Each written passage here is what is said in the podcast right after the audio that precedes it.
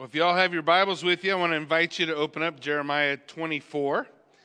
We're going to continue our journey through Jeremiah. Um, we enter into a, a, unique section toward, um, gosh, what, how do I want to call it?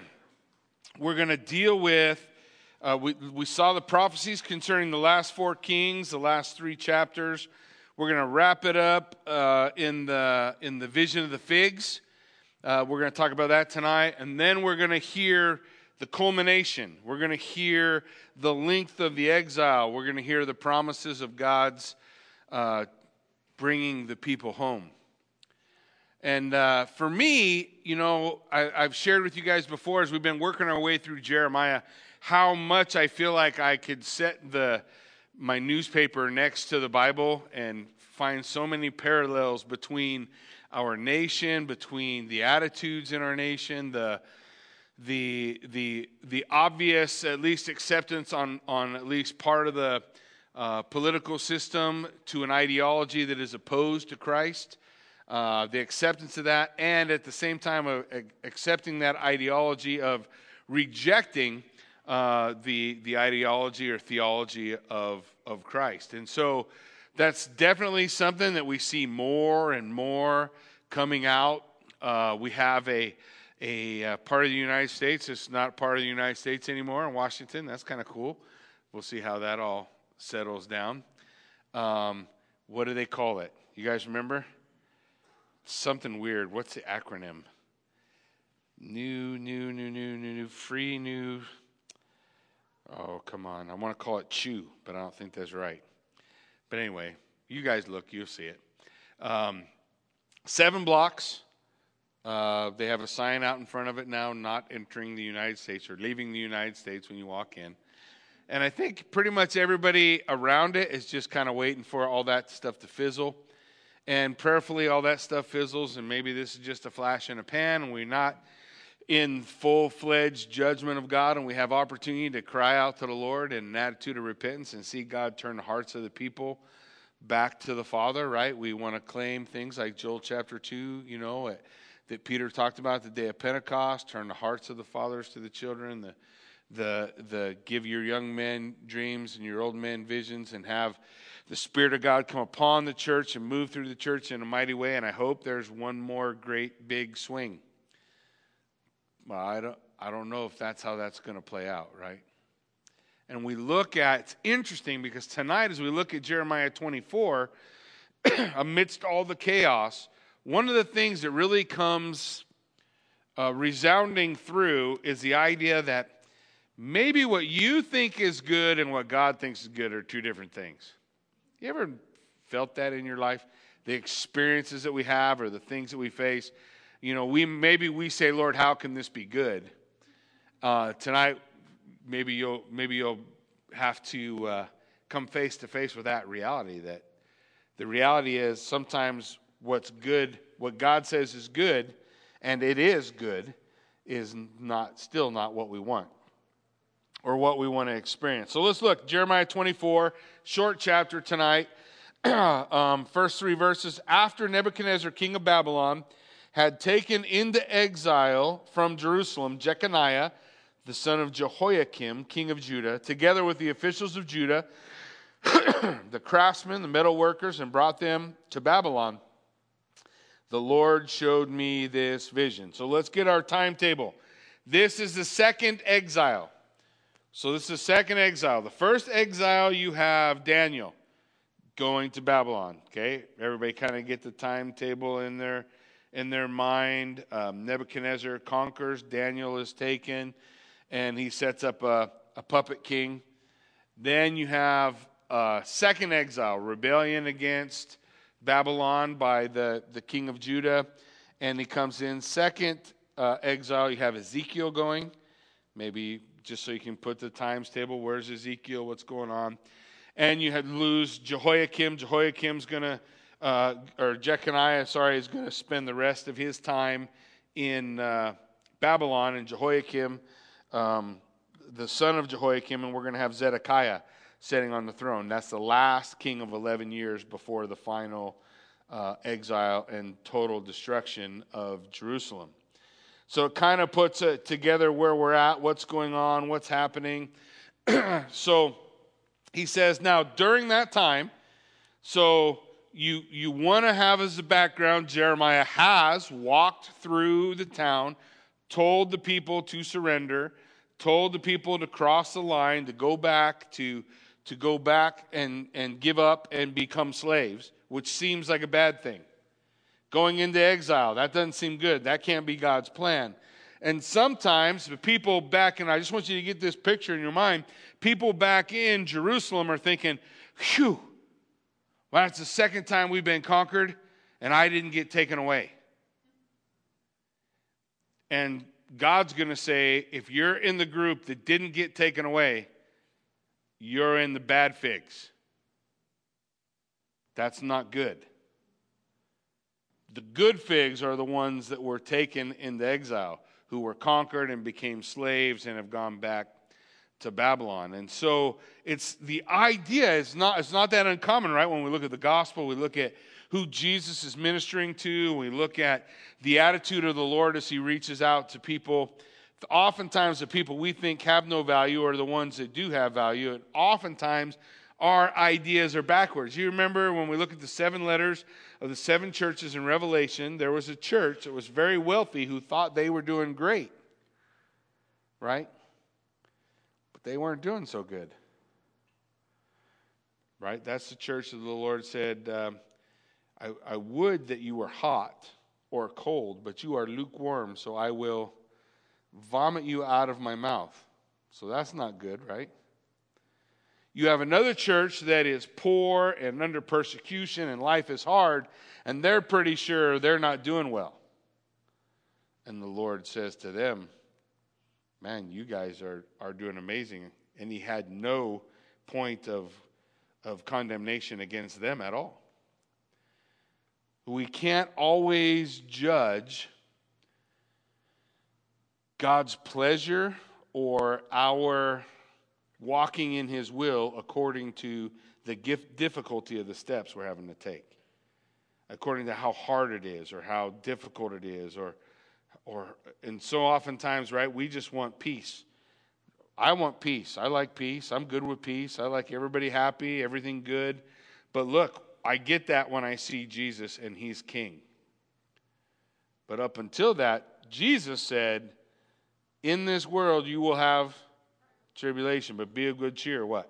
I have overcome. Right? I have overcome. So we don't want to judge that by the ease of the journey. The ease of the journey is not always indicative that I'm on the right path. We tracking? So he says, I have a I had a vision. Behold, two baskets of figs placed before the temple of the Lord. So you have this idea. It's like it's almost like as though uh, uh, Jeremiah is walking past the temple and he, he sees this example, right? But he's saying, he's laying out for us there's two, there's two baskets sitting in the presence of God, judgment, right? Which, which, wh- where's the good, where's the bad? Which one is approved, which one is not approved? So they're before the Lord. It says one basket had very good figs, uh, like first ripe figs but the other basket had very bad figs, so bad they could not be eaten. So the idea one's good figs, one's rotten figs, right? Figs you're not going to want to you're not going to want to eat. So the Lord said to me, "What do you see, Jeremiah?" Now this is something God did with Jeremiah often, and it's I think something that the Lord still wants to do with us today. It's important that when God asks us this question, we stop and think. What do you see? Because sometimes the things we see that are that we're enduring, that we're going through, that we're focused on, are are not the things we ought to be focused on. Well, let me give you an example of what I mean. I believe Scripture would tell us that the single most absolutely satisfying uh, I hate to use the word thing, let's use the word being. The single most satisfying being in the entire universe is God. And the only way we are going to find our purpose and our joy is by understanding, knowing, experiencing that single most satisfying being in all the universe. And so, as long as we're able to keep our focus on the Lord, okay, we keep God central to the things happening around us, right? We keep our view on Him, then no matter what the storm is doing, we have solid footing because we are focused on the single most satisfying being in all the universe. And He is, that is who God is. He is everything that we, we are ever going to need and the peak uh, fulfillment of all of our desires. So, our great challenge is to know that about Him, right? To grow in our understanding and knowledge of God, to know that about Him, to enjoy that about Him, and then to show that, right? That our lives are expressing that reality that we found in God, that He is most glorious. That's how the Bible would use it, right?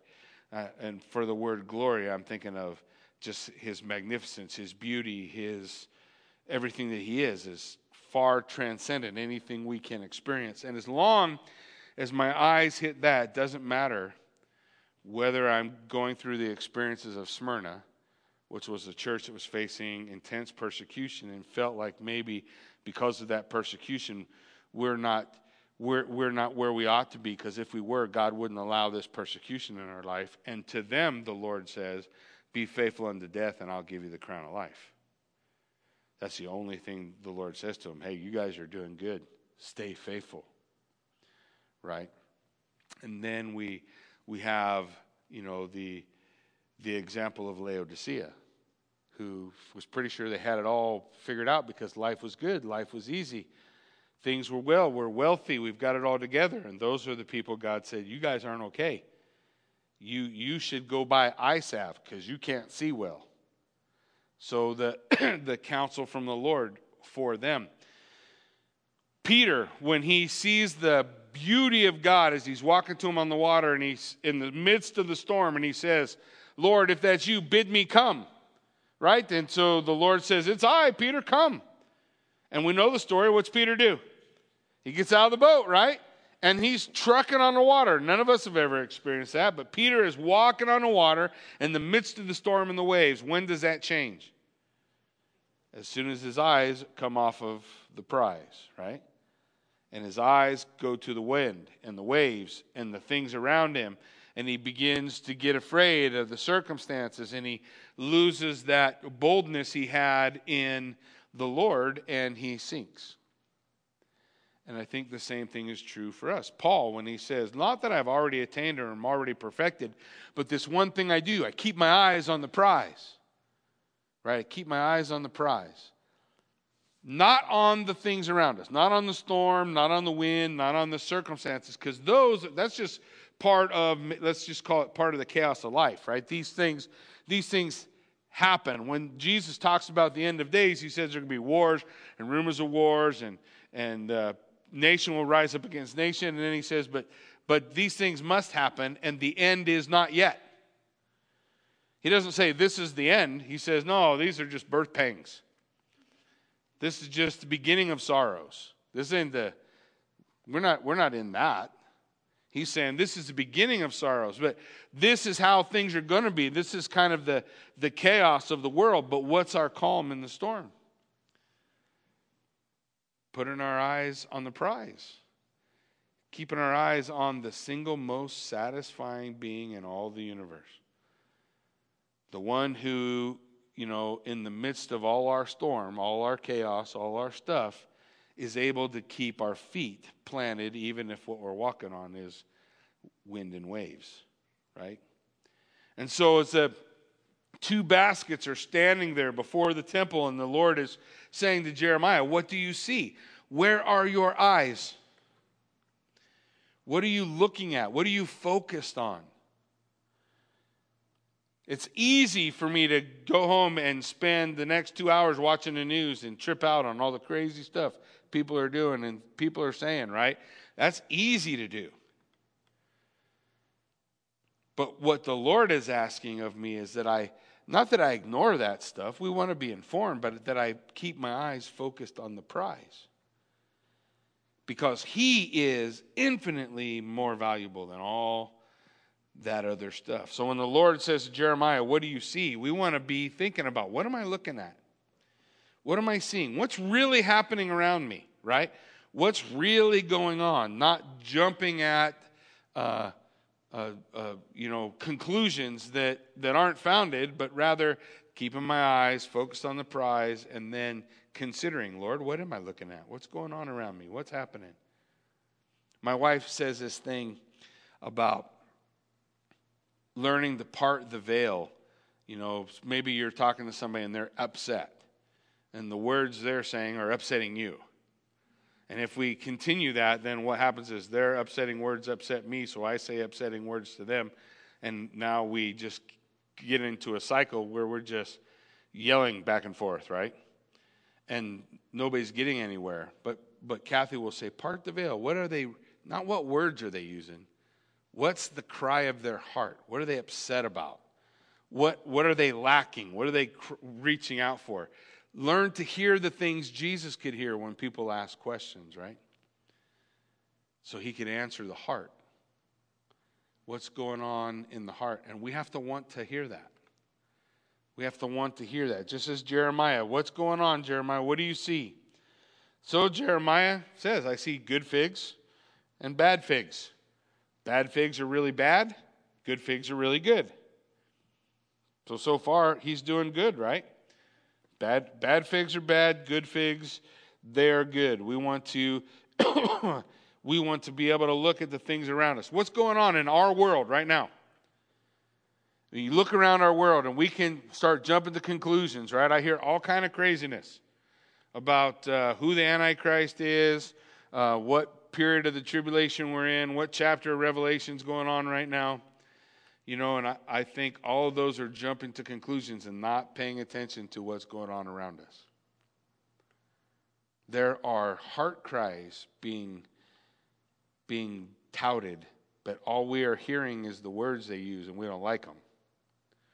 But can we hear the cry of the heart? I, I was, uh, I, I was challenged by my niece who lives in Arizona, and she wasn't necessarily talking to me, but she posted something on Facebook like, Where are, are all the pastors?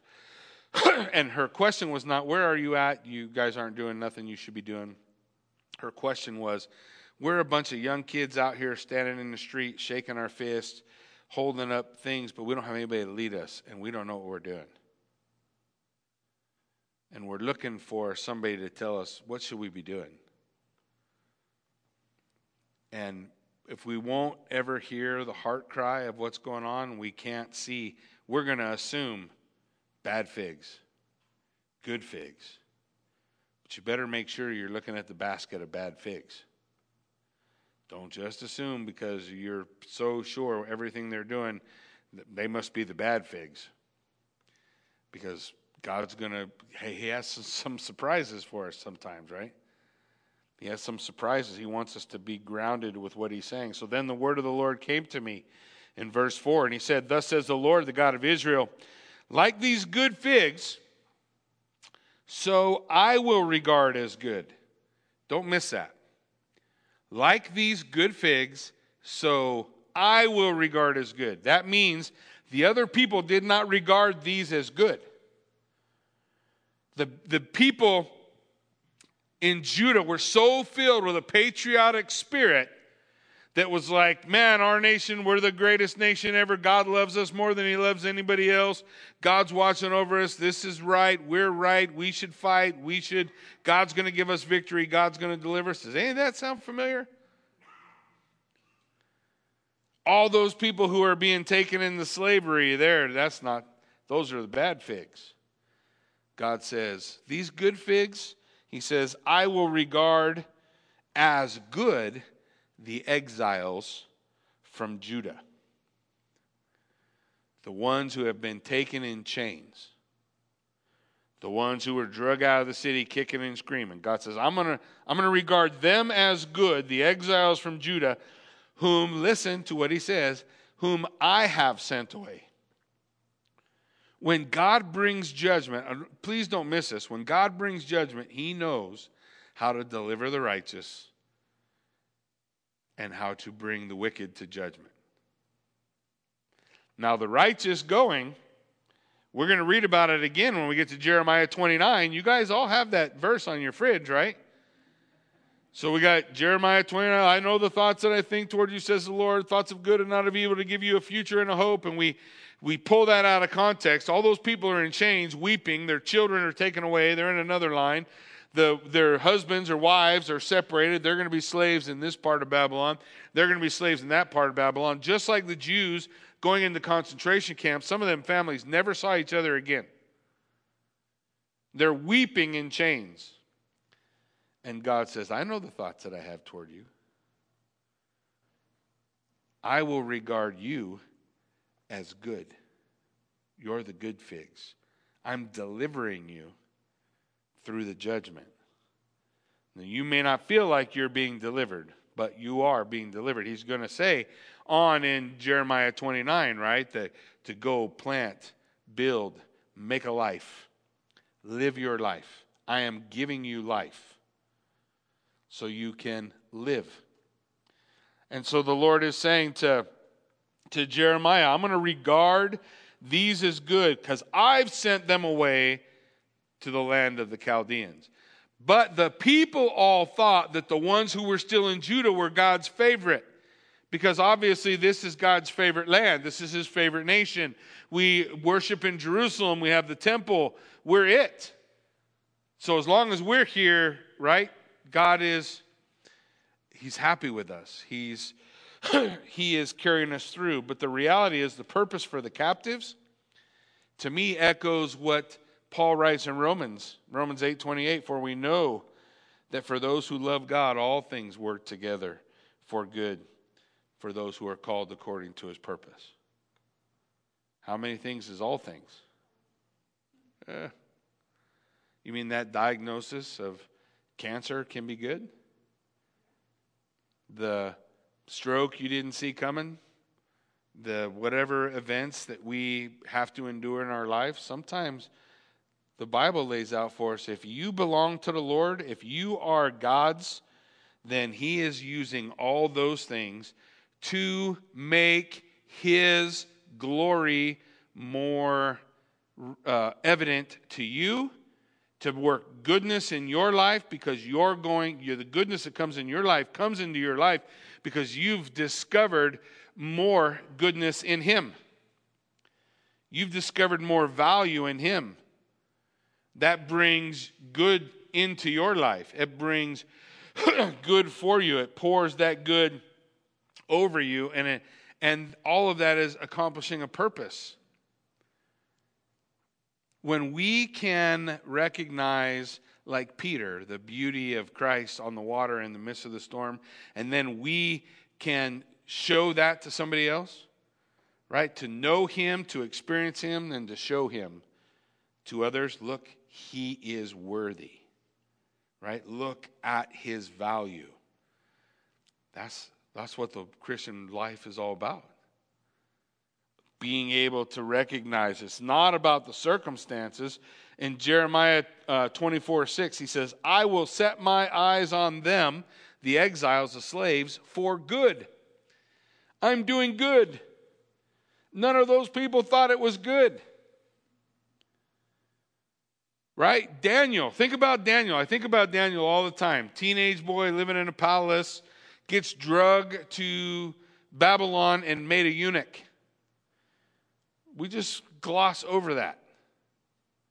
That means somebody else chose for Daniel that he would never have a family, never have a wife, never have any of those things as a teenager he probably dreamed of, right?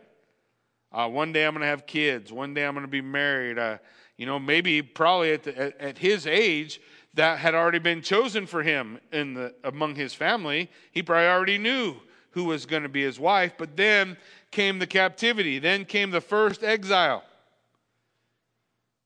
And Daniel went. Small little phrase in the book of Daniel. Just a little phrase. So Daniel becomes a eunuch. And God gives to him incredible vision, right? that we still are blown away by the prophecies of Daniel. We're still blown away by the things God revealed to Daniel. Daniel was blown away by all the things God showed him. Did, did God do good in his life? Did God exalt him in, in Babylon? For sure. Right? Not only does he become like the second in command of Babylon, then, then the, he, Babylon gets conquered, right, by the Medo Persians. And where do we find Daniel? At the top again. When do you ever seen that happen? Let's just give a for instance. Let's just say, just for fun, we'll say that that we have uh, President Trump and uh, uh, Joe Biden running, and Joe Biden wins, and he chooses Pence for his vice president. You ever seen that happen? But that's kind of what it's like, right? When somebody comes in and conquers and says, "Hey, Daniel, why don't you just stay? You, you stay one of the wise men. You stay the counselor of the king." That's pretty incredible, right? But there was a lot of disappointment in his life and suffering and things he had to endure. And perhaps there were times, maybe in Daniel's mind, where he thought, maybe God's mad at me because these things have been taken away. But what God is saying, the good figs are good, man. He says, I'm going to show them good. I'm going to do good for them. In verse 6, right? I will set my eyes on them for good. I will bring them back to this land. I will build them up and not tear them down. I will plant them and not pluck them up. That's one of the things in chapter 1 of Jeremiah. God told Jeremiah, This is what your ministry is going to be for the building and tearing down, planting and plucking up. So for some, he's bringing the word of judgment, right? God's judgment is going to come, and those who are still in Jerusalem are, are yet to face continued judgment of God as he pours that judgment out on a disobedient nation. And then this group, who maybe is not certain of their position, they find themselves, according to God's prophet, you, you guys are the ones that God has set as Zion good, and he's able to deliver the righteous. Ezekiel's going to be in that number too.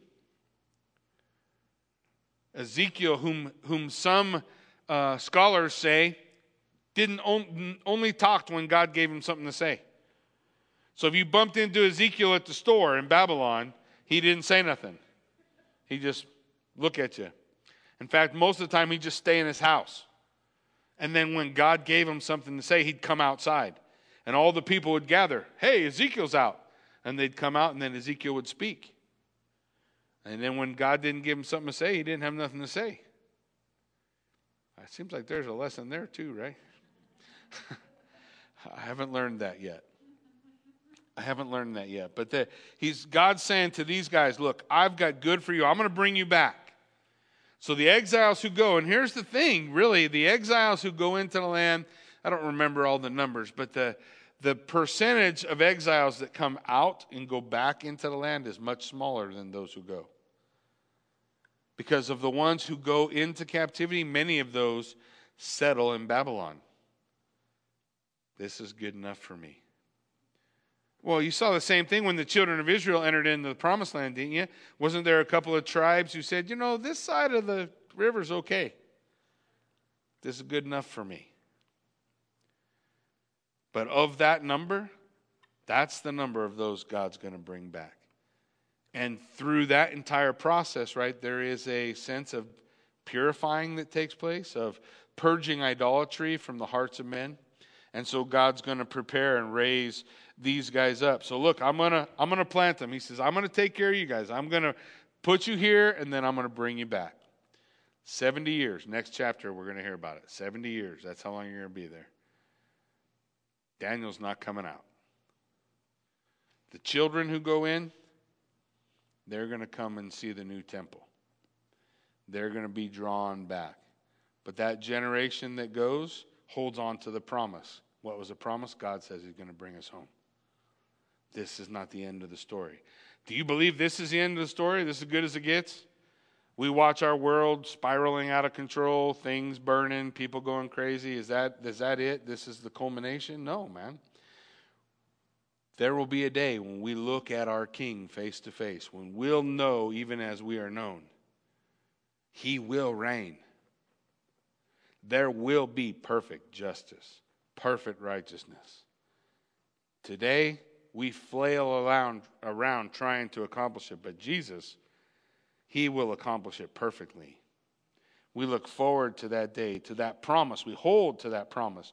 So he says in verse 7 So I will give them a heart to know that I am the Lord. I love this because we'll talk about several places where the Lord talks about this, but here's what God's promises to them. I'm going to bring you back and I'm going to give you a heart, a desire to know me. Hosea 6 4, 5, and 6, right? The Lord says, What am I going to do with you, Judah? What am I going to do with you, Israel? You guys are, this is Jackie paraphrase. You guys are a bunch of knuckleheads. You're doing everything wrong. Uh, you drive me crazy. I would rather have you want to know me than your offerings and your sacrifices. I would rather have your faithfulness than all the things you try to bring me. This is what I want to for you to know me. The Lord says, Look, here's what I'm going to do. I'm going to give you a heart to know that I'm the Lord. I'm going to give you a heart to know that I am Yahweh, to comprehend me. To, the scripture says, the psalmist said, Lord, give me eyes to see beautiful things in your word that we, we i want to know you god as i pore through the word of god i want to i want to be able to grasp something of the glory of god something of the majesty of god something of the beauty of god I want to find I want to find satisfaction as I pursue that single greatest most satisfying being in all the universe. So the Lord says, I'm going to give them a heart to know that I'm the Lord. And then what's he say? And they will be my people. God was never ashamed to say, I am the God of Abraham. I am the God of Isaac. Maybe those two aren't so shocking. I am the God of Jacob. Now, maybe that one we go, well, you ever had somebody you're, you're ashamed to say they're, well, they're, that's my, that's my family. You know, uh, we don't talk about him much, you know. we, he's not in any of the family pictures, you know. Yeah, so maybe we're that, right? But the idea that God, God is never ashamed of it, right? He says, I am the God of Abraham, of Isaac, of Jacob. He never says, oh, Jacob was a no good, nothing. He never says Isaac spent time lying about his uh, wife being his sister, which reminds me of something Abraham did that, right? Twice. Um, the sins of the father passed the son. But he never, he never, he, he says, I'm not ashamed to be known as your God. I'm not ashamed for you to be known as my people. There's no, there's no shame. They shall be my people. I will be their God. Listen, for they shall return to me with how much? Whole heart. How do I return to the Lord with a whole heart? I discover the that He's the all satisfying one. I discover something of His glory, something of His beauty, something of his majesty. I think, see, I, I, I only know little things of, of what there is to know about God, but the things I know about God that God has revealed to me through my experience, where I have, as the psalmist declared, taste and see. He doesn't just say know, know that God is good. What's he say? He says, taste, taste and see. Know the word of God sweeter than honey. Experience this. Experience, understand, so in our lives, we come to touch things about the Lord that become our understanding and knowledge of Him that gives us that firm foundation to stand on in the middle of the storm. If the chains are around my feet and around my arms, those things will still not go away. He will still be sweeter than honey. He will still, those things will still be true. I want desperately to love the Lord my God with all my heart, soul, mind, and strength. Right? Isn't that what God wants of us? And so he's saying, look, they'll return to me with their whole heart. The idea is not that there's going to be this perfect desire where everything within them only desires God. He's saying they won't have a divided heart. right now as people have a divided heart, right? They want Baal and they want the Lord. They want everything everybody else has and they want the Lord. They want uh, they want both. So their hearts are divided. They have two different desires, opposing desires. What Jesus said you can't serve God and mammon, right? You can't you can't serve two masters. You can't you need to have a single focus, right? What did he say to David? David was a was a man after God's own heart. And I would say not because David was perfect or David never had uh, different desires in his life, but David's single desire was God. He didn't want Baal, he didn't want Ashtoreth, he didn't want Molech, he didn't want something else. He, he wanted God. He wanted to know him. So he's saying, Look, they're going to return to me with all their heart. Deuteronomy 36 says, And the Lord your God will circumcise your heart and the heart of your offspring, so that you will love your God with all your heart, all your soul, that you may live. Did you hear what he said? The Lord your God will circumcise you. So God's going to cut on your heart, right? God's going to circumcise, he's going to cut away the junk. He's going to cut that stuff out. How does he cut away that junk? How does God do surgery on our heart if it's not through the storms of life? If it's not through the disappointments, if it's not through the struggles? That God gets in there with the scalpel and he cuts away this gunk and he, he, he allows us to see it, right? Like the potter working the clay, he's pulling out the garbage, the things that are, are causing problems. In Jeremiah 31 33, it says, For this is the covenant that I will make with the house of Israel after those days, declares the Lord.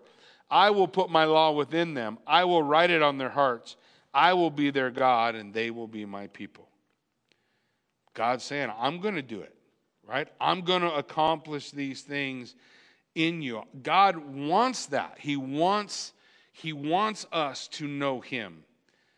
He wants us to taste and see. He wants us to be able to lay hold of that truth. Jeremiah 32 verse 38 and they shall be my people and I will be their God and I will give them one heart and one way that they may fear me forever for their own good and the good of their children after them.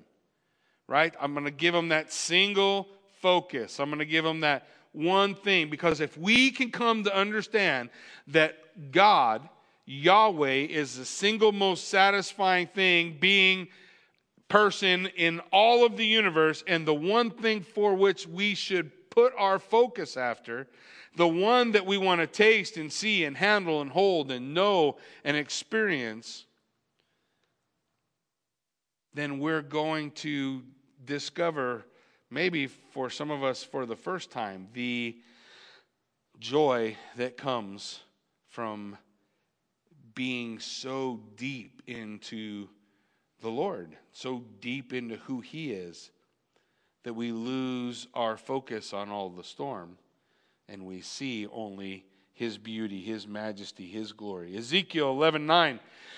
Ezekiel, contemporary with Daniel, says, And I will give them one heart and a new spirit, and I will put within them uh, a new spirit I will put within them, and I will remove the heart of stone from their flesh and give them a heart of flesh. Jeremiah says it twice. Uh, Ezekiel, or sorry, Ezekiel says it twice. Ezekiel 11 and Ezekiel 36. And I will give you a new heart and a new spirit I will put within you, and I will remove the heart of stone from your flesh, and I will give you a heart of flesh. So God's willing to do that, right? God's willing to, to do that surgery, to mold and to make and to shape as we do what I think the Word of God is calling us to, which is to humble ourselves before the Lord, to fall down on our knees before Him, to, to come to the light, step out of the darkness to, to be drawn to him. And as we're drawn to him, God, God reaches out and he does this work in our heart. He pulls out that hardness, he takes out that goop, the gunk, the garbage, the bad things that, that we have from our experiences and our failures and our struggles and all that stuff that we have. God cuts those things out. He says, I will give you a new heart. I will circumcise your heart so you can love me with all your heart. God says, I, this is what God says, this is what I, this is what I want to do. This is what I want to accomplish in you and through you. And so the Lord is saying, man, this is what's this is the future for the good figs. This is the future for the good figs. But we still got bad figs to look at. In verse 8 he says, "But thus says thus says the Lord, like the bad figs that are so bad they can't be eaten, so I will treat Zedekiah the king of Judah, his officials, the remnant of Jerusalem who remain in this land, those who dwell in the land of Egypt. I will make them a horror to all the kingdoms of the earth, to be a reproach, a byword, a taunt, and a curse in all the places where I will drive them. Now, there's going to be one more exile. There's going to be one more opportunity because God does that. One of the things you, if you read through the, the book of Revelation, Revelation chapter 6 through 19, and you see all the judgments of God, judgment of God, judgment of God, and then you'll hear this phrase, and still they wouldn't repent, and still they wouldn't repent, and still they wouldn't repent. So you had exile number one, Daniel and several people are taken in exile. Exile number two, Ezekiel and several people are taken away into exile. The next one, there's going to be a siege around the city, and Jeremiah is going to walk through the city and say, Surrender. You don't have to starve. You don't have to die here. Just walk across the line, go across the road, go over there. Nebuchadnezzar will take you in. You can live. You don't have to die here. The path is before them, right? Like we talked about, the two paths path of life, path of death. And so God's prophet walks through the city and says, The path of life means lay down your sword, stop fighting, stop holding on to all these things that you have decided are what God wants. Lay those down and walk over there and accept in humility the slavery that God has for you and live. Humble yourself in the sight of the Lord, and He will lift you up. And those who will cross that line, they'll go into the last exile. And those who don't are all going to die. They're all going to die. Jeremiah has been saying this. He's going to say this for 40 years. You ever feel like, you know, Jackie's got like one trick pony. He just has one message all the time? I only been here 10 years, man. You, I, you haven't heard the same message for 40 years yet. There's only so many messages in the Bible. How about this one? Repent and believe. Yeah, that's a good one. So Jeremiah is gonna he's gonna deliver this message, deliver this message, deliver this message, and those who stay, just like the word of God says, I will make them a horror to all the kingdoms of the earth. There'll be a reproach, a byword, a taunt, a curse in all the places that I will drive them. Look, this judgment was from the hand of God. Now, is God going to hold Babylon accountable? For sure. He's going to tell us that. We'll read that out of Jeremiah. God says, I'm going to judge Babylon for what they've done. But God says, Look, this is my judgment against you. This is the exile that I have purpose for you. This is how you can walk as good figs or bad figs. I set before you two paths. Choose. Nobody was signing up for slavery. They were all sitting back going, Whew, I didn't get picked this time. Lucky me. And so Jeremiah says, That's not the way it works. You need to get picked for slavery because then it is lucky you. You're a good fig. You're going to live. You have a life. And when we live, that's the path of life, right? The call to that. So in verse 10, he says, And I will send sword, famine, and pestilence upon them until they shall be utterly destroyed from the land that I gave them and their fathers. So the Lord says, I have a future for you, but it doesn't look like you think. I have a plan for you, but it's, it's maybe it's not the plan that you want. I have a purpose, but we have to know, and this is the part, this is kind of the rub for me and the thing I'm I'm trying to work through currently as I study and, and as I seek the Lord, and that is if Jesus, if the Lord is the greatest treasure there is, then everything else I'm chasing is really just a waste of time. Because all my joy I'll find in Him. All my purpose, right? I want to be part of something bigger, I'll find in Him. We have a, a bunch of kids right now in some city who are running through, I call them kids because they're 20. Sorry, if you're in the 20s, then you can call them peers. But f- compared to me, they're kids.